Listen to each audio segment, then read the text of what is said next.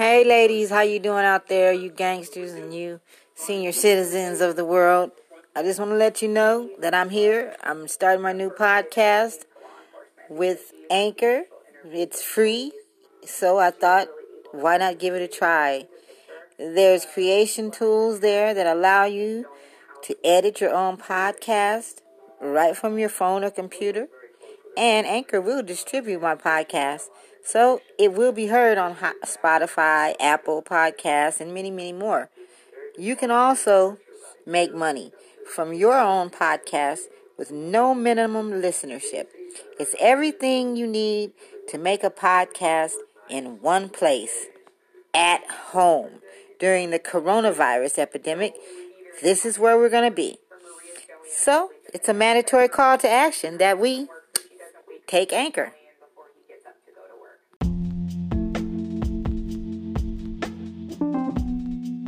In the Gabby Petito saga. Roughly a month after her fiance's remains were found in a Florida nature reserve, the medical examiner said Brian Laundrie died from a gunshot wound to the head, and his manner of death was suicide.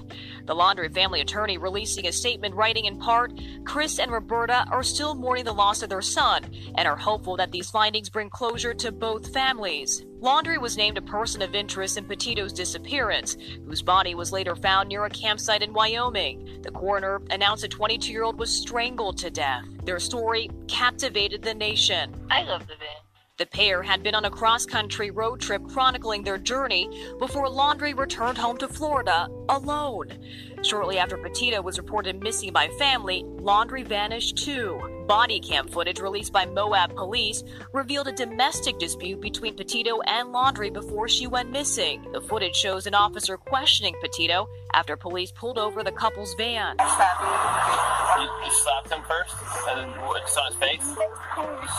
The FBI led a weeks long manhunt for Laundrie before his remains were found in the Florida wetlands. The Laundrie family lawyer Steve Bertolino spoke with Top Story the day his remains were identified. Did your clients know their son, Brian Laundrie, was going to disappear when he left the house that day? No, they did not. What I can tell you is that Brian was very upset when he left. Petito's family had previously called out the Laundrie family directly. Anyone that lived in that house is a coward, and they don't know how to stand up for their actions. Telling Dr. Phil they believe the Laundries were withholding information. Somebody needs to start talking. I do believe they know a lot more information than Oh, yeah. Putting out there. There are still questions as to how Laundrie's remains were found. What do you say to all those people out there who say this is a, really a strange coincidence? Both parents go out, mother and father, and then suddenly these big clues turn up, including what we now know are the remains of Brian Laundrie. This area was waist deep in water. I think every searcher who was out there will attest to that. And yet, still, John Q. Public can't get it in their head that these areas were inaccessible and the items that were located perhaps couldn't be seen. NBC News reached out to the Laundrie family attorney for comment, but he's declining all interviews at this time.